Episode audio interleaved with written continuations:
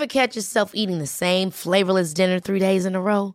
Dreaming of something better? Well, HelloFresh is your guilt-free dream come true, baby. It's me, Keke Palmer. Let's wake up those taste buds with hot, juicy pecan-crusted chicken or garlic butter shrimp scampi. Mm. Hello Fresh. Stop dreaming of all the delicious possibilities and dig in at HelloFresh.com.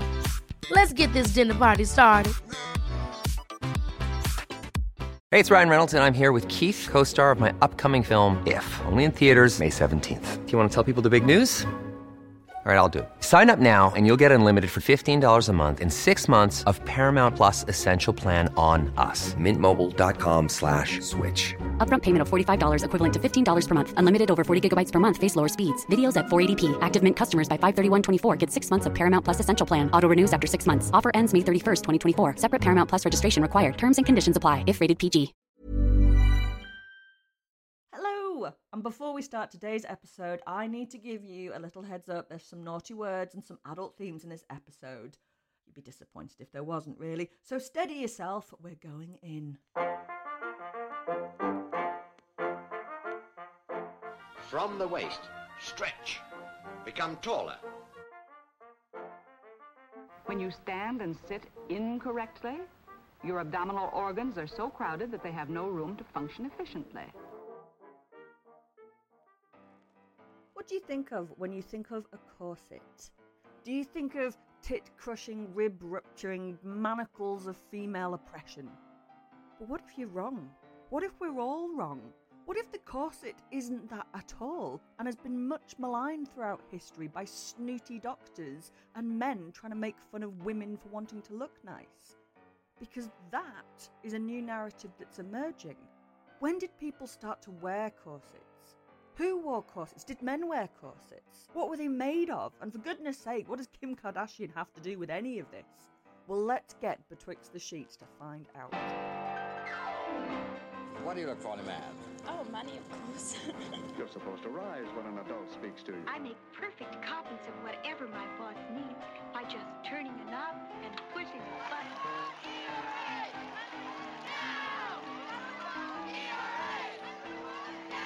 Yes, social courtesy does make a difference. Goodness, what beautiful time. Goodness has nothing to do with it, dearie.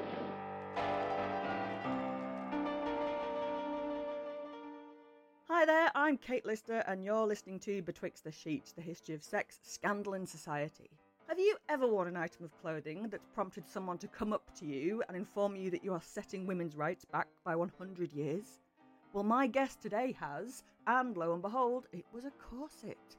And this sparked off a whole new career researching the social and cultural implications of the corset and to challenge the idea that corsets were imposed on women as tools of patriarchal control.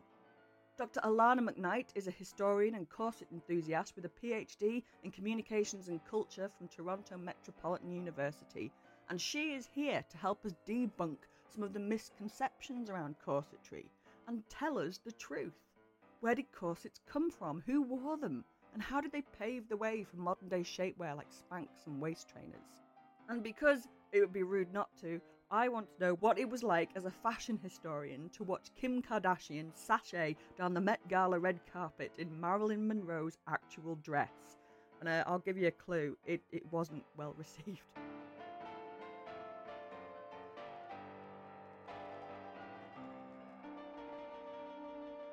Hello, and a huge welcome to fashion historian Dr. Alanna McKnight. Hello, and thank you for joining me betwixt the sheets. Hello, thank you so much for having me. I'm excited. I'm thrilled to have you here, and the reason I'm so excited to have you here is you helped me out of a Twitter spat a couple oh dear, of yes. years ago. This was my first introduction slash bitch slap to corset history because I had put together a Twitter thread where I said corsets are really bad, they're really damaging, that they cracked ribs, that they did all this stuff, and very swiftly, very swiftly, I was informed that was not the case. And you yes. were Yeah, it's a touchy subject. wow, that was a trigger point. But I mean, I get that because if you're passionate about something and people keep misrepresenting it, you're going to be Yeah. passionate. But you very kindly messaged me and sent me links and to your work and to there's a whole revision going on around the history of corsets, including historians like myself, have that they were damaging and dangerous and suffocating, is not true. Yeah, yeah. It's very long held belief that this part of everyday life of women for hundreds of years was damaging and difficult. It's sort of assuming that women were stupid for that long to dress uncomfortably for that long. And I came into it sideways through wearing corsets as a teenager. And I didn't know this history until I was told that I'm bringing women's rights back 100 years by wearing corsets. And that's when I started wondering what the history is. What is this story? And, you know, it's been 20 years later, and here I am fighting the good fight. Oh my goodness. So, who the hell told you that you were bringing women's rights back 100? Who said that? Yeah, this is my origin story. As all good stories begin, I was a teenage goth kid in the 90s, and I was at a punk show at a bowling alley in the suburb I lived in, and I was wearing a corset and my boyfriend's PVC pants. And this friend of mine came up to me and was like, You're being a bad feminist. And I'm like, oh, how is what I'm wearing affecting women's history? wow. And it is a really, like, when you think about it, and I've spent a lot of time thinking about this, I definitely have you, is the corset is emblematic of women throughout history, a very particular type of woman. It's become like a byword, hasn't it, for women being mm-hmm. oppressed. And we all still have this idea that they were hideous tools of oppression of the patriarchy. Yeah, absolutely. And I've noticed that it's in particular Victorian corsets, so like the late 19th century. You know, I've been in museums and I always take my headphones out and listen to the people around me at museums, and they'll compliment all the other dresses, and then they'll come to a Victorian corset and be like, oh, those poor women and they'll like walk away on their six inch heels and their skin tight jeans and it's so true it's just, i'm just sat here in like a pair of Spanx going oh god it's awful tools of the oppression patriarchy but they Yeah. didn't start in the 19th century did they Of corsets are much earlier than that hmm yeah. So the theory is that it started with the Assyrians. You know, there's sculptures of women snake goddesses with these tiny cinched waists. But for, in terms of modern corsetry, we're looking at the 16th century. There's an excellent historian of early modern shapewear named Sarah Bendall. She just released a book called Shaping Femininity about that specific period. And yeah, they've changed shapes. The area of compression has changed. The shapes have changed.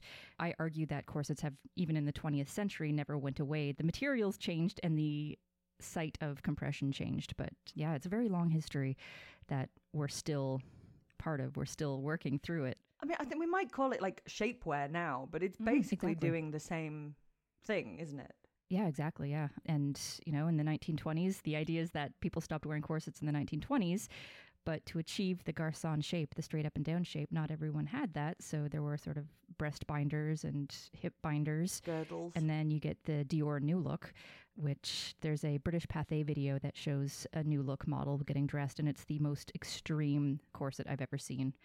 And this is the 1940s. wow and men wore corsets didn't they when they were the earliest ones hmm yeah. We're not sure how popular they were, but there are advertisements.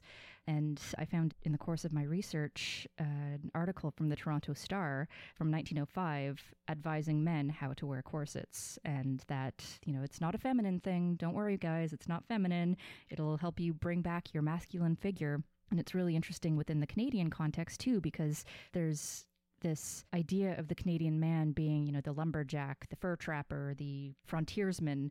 And by the turn of the 20th century, it's all blue collar and they've lost that masculinity. So corsets can hold in your stomach and push out your chest and make you the strong, firm, you know, the language used in the advertisements is like hard and straight and erect and it's very phallic. And yeah, it's this article from the Toronto Star from 1905 advises men how to wear corsets, where to buy men's corsets, that it's not a ladies' thing. It's not just for women. Men can wear corsets too. And we forget that men wore corsets because the language around them changed. So they started being called belts and trusses. So every now and then, you know, there's even a quote from the cartoon Futurama where the professor talks about getting his evening truss. So that's him putting on a corset. a corset right Yeah. yeah I, think one of the reasons why this story that corsets dislodged ribs, that they crushed internal organs, that women fainted within five minutes and couldn't breathe.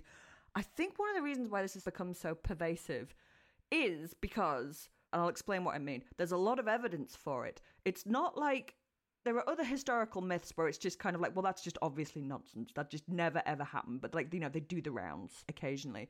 But the corsets being damaging, this isn't like an internet thing that somebody just started blogging about and then it took off. There's actual sources from the 19th century of doctors writing endlessly about how awful they are, how they crush women. So, what was going on there? Why were they writing this stuff? Well, it was, should say, largely male doctors. There's actually one male doctor who referred to them as also being palpably ugly, as though that's a medical diagnosis. It's all stems from kind of a eugenics point of view. There was a theory that in the late 19th century there was a decline in birth rate. So corsets were pointed at as one of these causes. And there was a fear that women wearing corsets would lower the birth rate of specifically the white middle class. One doctor actually said that it would leave propagation to the coarse but healthy lower class, as though the 19th century lower class was healthy. you know, that's just. Yeah, so it's very much based in this eugenics point of view where women should remove their corsets, stay at home, have many babies, and they also said that corsets took, and, and fashion in general, not just corsets, but the dress of the period as well, in general, was too complicated and distracted women from improving their brains and taking care of their families. And, you know, it was this women's place to be kind of the natural woman. It's an interesting shift, isn't it? They suddenly, they're singled out, along with other items actually, about like irrational, silly dress that silly women are wearing because they're silly and they just want to look pretty and that's what they're obsessed with and it's really bad for your health and it's just silliness. Mhm, There's like yeah. a shift in the 19th century to that. Yeah. There's also fake news, if you'll excuse the term, was seriously a thing in the 19th century. I found one article that was published widely. I found it in the Toronto Star, but it was also republished in England, and it came out of Chicago about the first surgery on a malfunctioning pylorus sphincter, which is an opening between the intestines and the stomach. And the article said that it was because of tight lacing a corset. So if you just read that and carried on with your life, you'd think, oh, geez, that's horrifying. Maybe I should stop wearing my corset. You know, I'm going to tell my wife to stop wearing her corset. But the next week, there was a follow up where the doctor said, no, I never said this. Now my name is attached to this claim that's gotten far and wide around the world. And I never said it was due to tight lacing. And I'm sure the gentleman who I operated on would be horrified to hear this as well. So not only wasn't it a woman who was tight lacing who caused this problem, it wasn't because of a corset at all, but this was the news. And if you didn't catch the follow up article, You were just left thinking that, of course, it's going to rupture your internal organs. And I found articles, like not just in newspapers, but in The Lancet, there were like medical people writing in medical journals about how horrendously dangerous these corsets were. yeah, it's largely about trying to control women's bodies. So it's the opposite of what we think, right? It's removing women's agency in dress. So it would be the equivalent of you know, the Lancet today writing about the dangers of, you know, breast implants, which granted those do have dangers, or, you know, some other cosmetic procedure that is perfectly safe, but there's some small portion, you know, there's always risk with everything. You know, there's risk with walking down the street. There's no guarantee that you're not going to get hit by a bus. So it's just, there are risks to everything, but a lot of the corset claims are wildly overemphasized. And we also have to keep in mind the nature of Victorian medicine. No, it wasn't exactly where we are today. no, no, it is very much in many areas driven by cultural attitudes and misogyny. yes, absolutely. Yeah, And especially women's health in the 19th century. especially That's- women's health. So that's where we start to get the sort of the demonization of the corset as women being silly, and it's almost used as a way to kind of make women look ridiculous. That if all these clever men are saying that it's so bad for your health and you're still wearing it, then you must be ridiculous. Yeah, exactly. And the laundry list of illnesses that they claimed corsets caused ranged from prolapsed uterus to stupidity. Just put your corset on and suddenly you're just stupid. Because it just makes sense, like when you start to unpack it, is and especially like when you said, well, women just wouldn't have worn something for 300 years that they couldn't breathe in. That makes perfect sense. What were the corsets made of? Because I've heard of whalebone corsets, but what were they made of? Yeah. So originally in the 16th century to around the 18th century, they used reeds or wood or whalebone. And by the mid 19th century, the whaling industry started to decline, largely because the whales stopped being around. they just were hunted to extinction, and it was incredibly dangerous.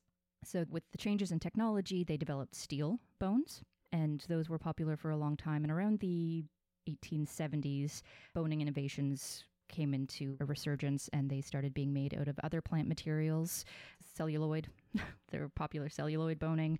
Turkey quills. There was a company called Featherbone where they wove the quills from turkey feathers together as boning.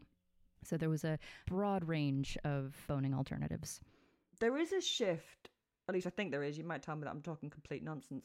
But there's a shift in the narrative from just wearing a corset to tight lacing, which seems to be the thing that's picked up. Tight lacing. Like, what is that exactly? I mean, it's tight lacing, but just explain what the. so, there is absolutely a massive difference between the regular practice of corset wearing and tight lacing.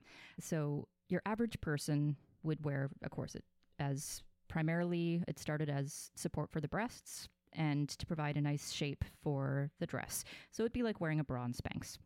Tight lacing is an extreme version of corset wearing, which can be compared to a body modification. It takes years of training and dedication, very custom, specially made corsets to whittle down. I compare it to having your ears pierced. Most people have their ears pierced today, but not everyone has them stretched into gauges.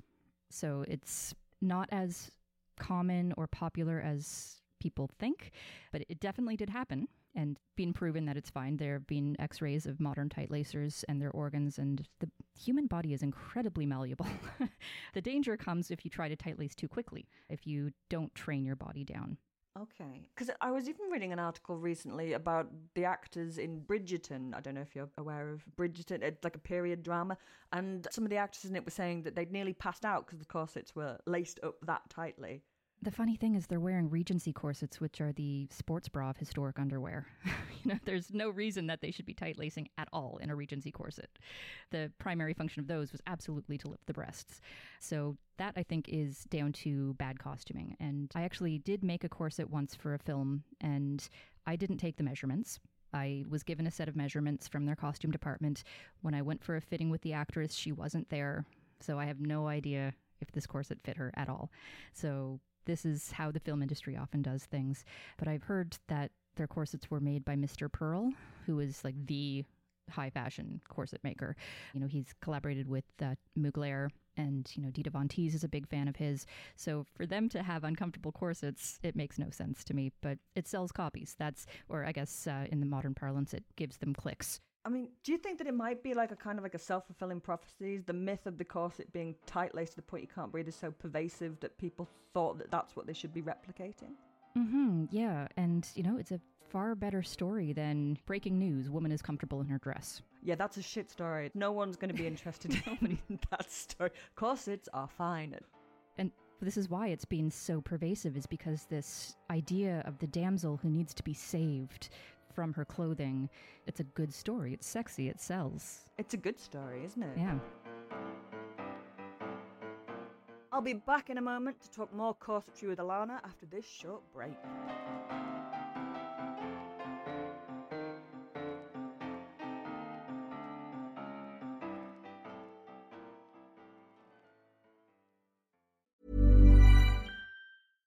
Mom deserves the best, and there's no better place to shop for Mother's Day than Whole Foods Market. They're your destination for unbeatable savings, from premium gifts to show-stopping flowers and irresistible desserts. Start by saving 33% with Prime on all body care and candles. Then get a 15-stem bunch of tulips for just $9.99 each with Prime. Round out Mom's menu with festive rosé, irresistible berry chantilly cake, and more special treats. Come celebrate Mother's Day at Whole Foods Market.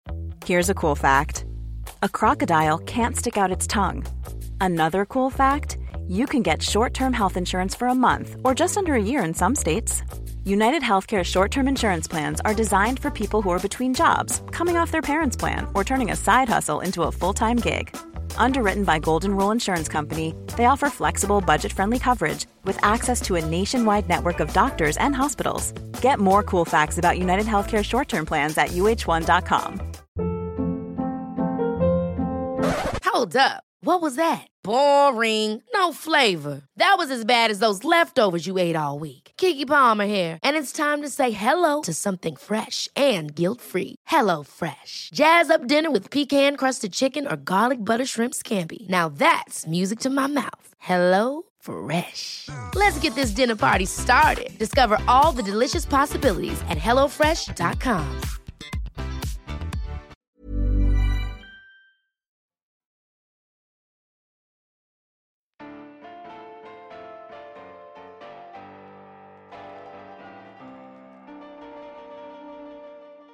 So, how do you go about disproving this then? Because given that there is science, I say scientific in inverted commas, but there's articles in scientific journals and everything, and how do you go about proving that actually corsets weren't that damaging? How do you do that? I've been researching them for years at this point. So I started my first degree in costume studies in 2001 and sort of went from there. Four degrees later, I have a PhD in it. And my argument is that corsets are a site of feminist agency. So I've looked at advertisements to see what sizes were available. I've read fashion advice articles. I've realized that women owned the corset factories, they worked in them, they sold the corsets, they bought them. The people who were the loudest people against corsets were men and dress reformers. And just the fact that you couldn't buy the tiny corsets that they claimed people were wearing off the rack, you know, at least in Toronto, you would have to have them specially made. It's it's circumstantial evidence, I guess, at this point, but it just piles up. When you actually start to break it down, it is quite circumstantial. I mean, like you said, they wouldn't wear it if they couldn't breathe and couldn't walk for 300 odd years. There are people at the moment doing kind of experimental history where they are wearing corsets and just kind of cracking on Yep. with stuff. Yeah, and there were also different types of corsets, right? It's not just a static garment. They changed shapes, they changed materials.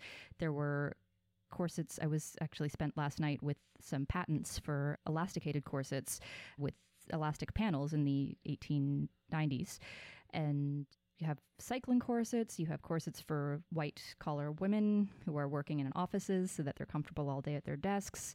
You have swim corsets, pregnancy corsets, yep. And people are horrified by pregnancy corsets. They're just uh, like, oh my God, woman corseted while pregnant. But when you see them, the shape of them actually is to support the belly from underneath. So it's not a compression, it's a support. A support, which actually might, you know, if you've spoken to anyone who's carried a baby, it might actually be nice to have a bit of, hmm yeah. you know, help with that. I have a friend who's a corset maker who has two children, and she said, absolutely, like that support is spectacular. See, that's incredible. Is that actually these are garments that have really helped women out and been beneficial, and these are the ones that demonized. You mentioned there about the Rational Dress Reform Society because it wasn't just doctors just dismissing silly women, but the corset became emblematic with emerging feminist movements who campaigned for quote unquote rational dress. And the corset became, like you experienced, I suppose, this kind of bad feminist. If you're wearing one, it's bad. So could you tell us a little bit about the Rational Dress Society, which sounds like a right laugh? yeah, there was a movement, you know, starting in the 1850s and carrying into the 20th century to reform women's dress. And there were various branches. There were some were concerned with the types of material, so only wearing wool, having no pressure on the shoulders, having no pressure on the waist, having shorter dresses to not bring gross stuff from outside inside, which that makes sense because Victorian streets were yucky. We'll give them that one. Yeah. Okay. Yeah, yeah, we'll, we'll give them that one. As well as, you know, dyes. There were some nasty dyes used in the 19th century as well. And they had some great talking points. And I will fully admit that there are people who just do not want to wear corsets. They don't find them comfortable, and that's absolutely fine. And that was their point. If we don't wear corsets, women can do more and be more active and be, you know, smarter since it's caused stupidity. And this actually led to a whole range of health corsets. So people started advertising health waists and hygiene waists and they were less tight because again, you know, you need the bust support, less boned, they had cording instead of boning and it was an alternative to women who didn't want to stop wearing corsets because not everyone had that luxury to not dress to the status quo. You want to dress to the sartorial norm. And also, like, you know, you got to think about boobs Mm-hmm. in this because, like, the Wonder Bra, the Support Bra, the Sports Bra were a long time coming. And if you are blessed with an ample bosom, any woman with giant knockers will tell you pretty quickly that it's not as much fun as you think it's going to be. yeah. Yeah, and that the primary function was to support the breasts. Support the boobs, right? Yep. And eventually it, the focus shifted from the bust to kind of the waist and hips. So you at the first decade of the 20th century, you sort of get this from below the bust down to the hips and then you get different kinds of bust support happening then. And I loved what you were saying about the corset is still very much with us. It absolutely is. And I think that we're kind of entering into a similar mm-hmm. contested area with the subject of waist training, which you see on Instagram. And that seems to have quite similar narratives swirling around it that it did in the 19th century. Yeah. What's your take on that? Yeah, the kind of Kardashian approved latex waist trainers, you know, wear them at the gym and you'll lose weight. They're a bit of a snake oil. If you're at the gym, you're going to be working out and losing weight and you're going to see results. That is an excellent point. Of course, yes, you're quite right. And, you know, you can't overeat in a corset necessarily. You can eat, but your stomach can't expand, so you can't overeat. You can't drink carbonated beverages necessarily. So if you're wearing them for a weight loss purpose, it already, just by nature of what it is, limits overeating and bad consumption habits, and they're encouraging wearing it at the gym. So, yeah, you're going to start seeing this change. But to really change your body, you need to have a proper tight lace and corset and take years to practice. And while we're on the subject of Kim Kardashian, she wore that Mugler dress to the 2019 Met Gala, the one with the impossibly tiny waist, and that was corseted. And I didn't realize that until I saw the little footage of her getting ready backstage and everything. Yeah, that was a Mr. Pearl corset. Was it? Oh, yes, you said that's. Yeah, tell me about your take on that outfit and on the corset. Yeah, so this actually is an interesting point too because she's quite diminutive. She's, uh, I think, five foot three, and has very wide hips and large breasts. And this is a very 19th century thing is to create an optical illusion with your body. So in the 1890s, they'd have massive sleeves and padded hips, and the waist looks smaller. And Kim Kardashian sort of took that and, you know, took it to an extreme. And I think she likes to play up the media. So, you know, saying that she couldn't sit down or she couldn't pee in it and all of these things. It's she's saying these things to get media attention and people will talk about her. But yeah, I think the dress was spectacular. I mean, I wrote a whole article on it. it was the most incredible. And I think what blew my mind about it was the fabric that had been used on it. It just looked see through. Like, I didn't even realize she had a corset on. I don't think anybody did until everyone was just like, oh my God, like Kim, that's like her tiny, tiny waist. I always say if something looks impossibly small, if somebody's waist looks impossibly small, it's probably impossible. And people point to photographs from the 19th century and early 20th century of people in corsets saying, oh my God, look how small her waist is. And we forget that they were master photoshoppers in the 19th century. and you can retouch photos and make the waist look smaller. So I found that pictures where people go, oh my God, that's an impossibly small waist. Well, yeah, there's a mysterious black shadow circled just at her waist, just there, nowhere else. So, you know, it's been retouched. I mean, even if Kim Kardashian was telling the truth that she couldn't bend over and she couldn't pee and she couldn't walk in it, I think that that's probably an argument that supports the fact that people weren't doing that on a regular Yeah. basis because she couldn't function. It's like nobody's going to mm-hmm. do that. Yeah, and then on the other side of the spectrum, you have people like Ethel Granger, who had the world record for smallest waist at 13 inches. 13 inches. Yeah, she died in 1982, and she was very famous tight lacer, and she worked all day with her 13 inch waist. She rode her bike, but she had children, but she spent years I think she started waist training in the 1920s. So she was a very young woman and she kept going and training down. And so it is possible you just, your body needs to get used to it. It's like anything, right? It's like I can't walk in high heels because I've never gotten used to it. 13 inches. I don't think that my wrist is 13 inches. That's yeah, wild. I think my neck is 13 inches. While you're here, and because this is hot topic at the moment, and because you're a fashion historian, and because we're talking about her, I'm going to veer off course it's just slightly. What did you think about Kim Kardashian wearing the Marilyn dress to this year's Met Gala? Oh, uh, can I swear? Is that? Oh, please help yourself.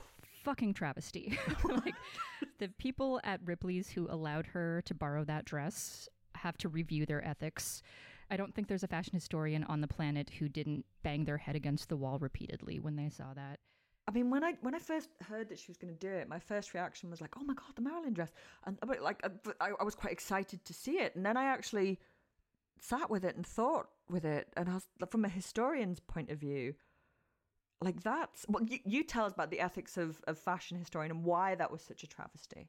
I mean, this is a iconic dress that was made for her. It was sewn onto her at the event that she sang "Happy Birthday" to President Kennedy.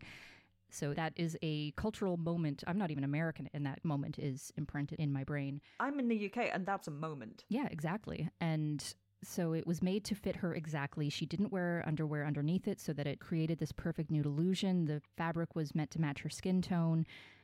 And it's a moment. And then Kim Kardashian comes along and doesn't fit into it, so the fabric is strained. The fabric is something called French souffle and is not made anymore, so it's literally irreplaceable. You can't even repair it with the same fabric. And having old textiles in light is bad for it.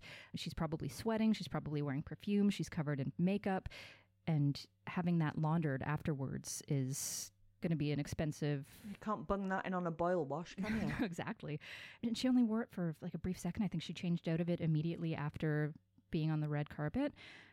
And just for the ego boost. And it sets a horrible precedent. I've seen conservators at museums. Actually, I follow a conservator from the Met on Twitter, and she said that she has fought for years against even Anna Wintour saying, Can you let so and so borrow this historic dress for the event? And they're like, No, no, they can't. But this sets up a precedent of, well, Kim Kardashian did it why can't I borrow something? Yeah, like, and even if you manage to push past the fact that, well, she will have never, I know Kim Kardashian doesn't sweat, she glows, but she'll have glowed in it, right? Quite a lot.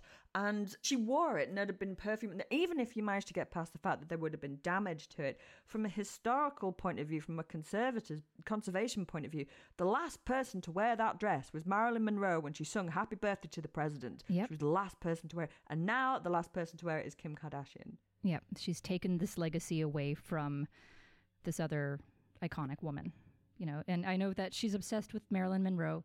And if you want to cosplay as a celebrity, fine. You know, she had a reproduction made. Why couldn't she have just worn the reproduction? I know. And there was a photo of her later on wearing another Marilyn dress, wasn't there? Yes. Yeah, there was for the after party. It's can Painful. see the rage in you. This is this like a real emotional yeah. thing, and you're not the only person actually that I've mm-hmm. seen this from. And if anyone's on fashion history TikTok or social media, the rage is yeah because this is a real no-no. This is like I can't just drop an email to the British Museum and ask if I'd be all right to wear the Sutton Hoo helmet because I've got to go to, to play bingo tonight. It's like you just yeah. don't do that.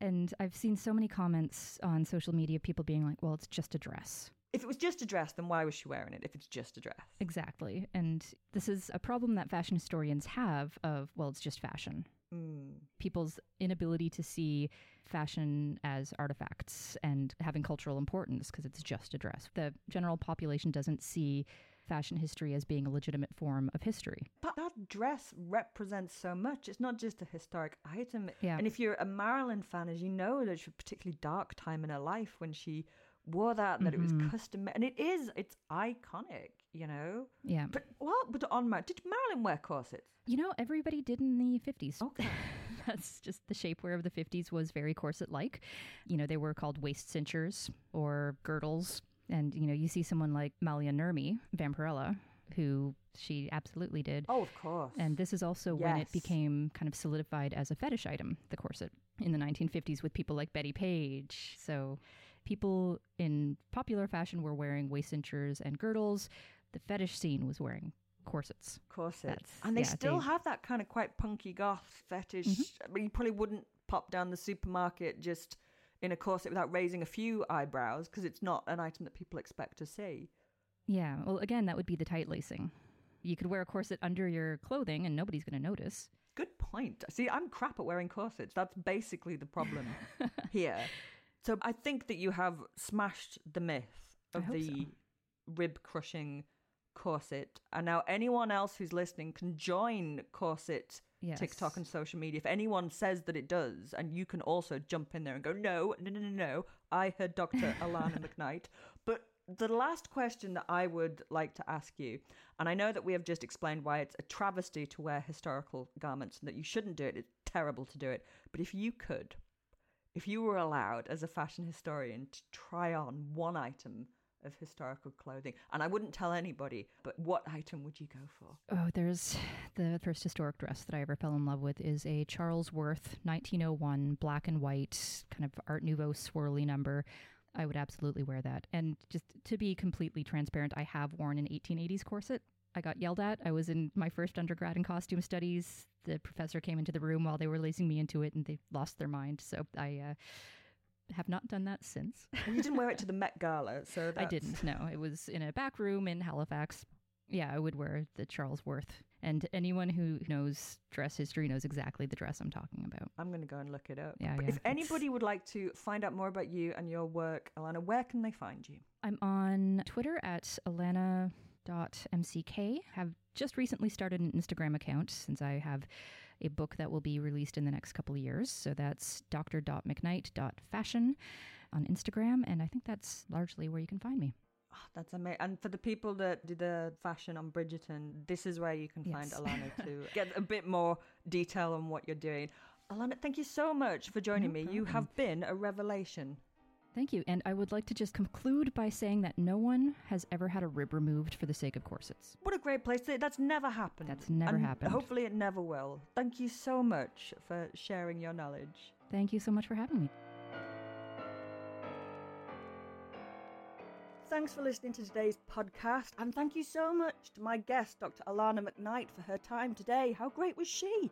If you've enjoyed our podcast, please don't forget to like, review, and subscribe wherever you get your podcasts. We've got episodes on the history of BDSM and poppers also coming up. This podcast was produced by Charlotte Long and Sophie Gee and includes music by Epidemic Sound.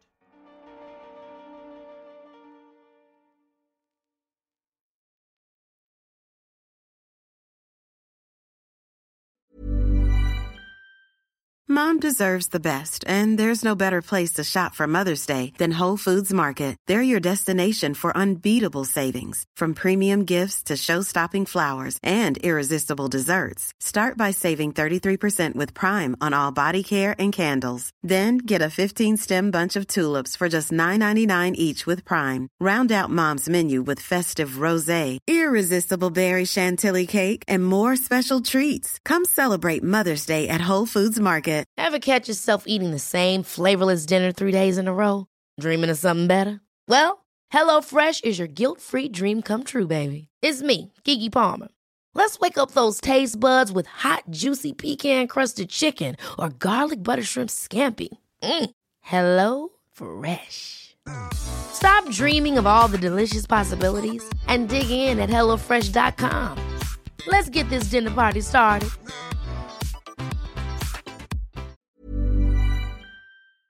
Thank you for listening to this episode of Betwixt the Sheets. Please follow the show wherever you get your podcasts. It really helps us and you'll be doing us a big favour. Don't forget, you can also listen to all these podcasts ad free and watch hundreds of documentaries when you subscribe at historyhit.com forward slash subscribe. As a special gift, you can get your first three months for just £1 a month when you use the code BETWIXT at checkout.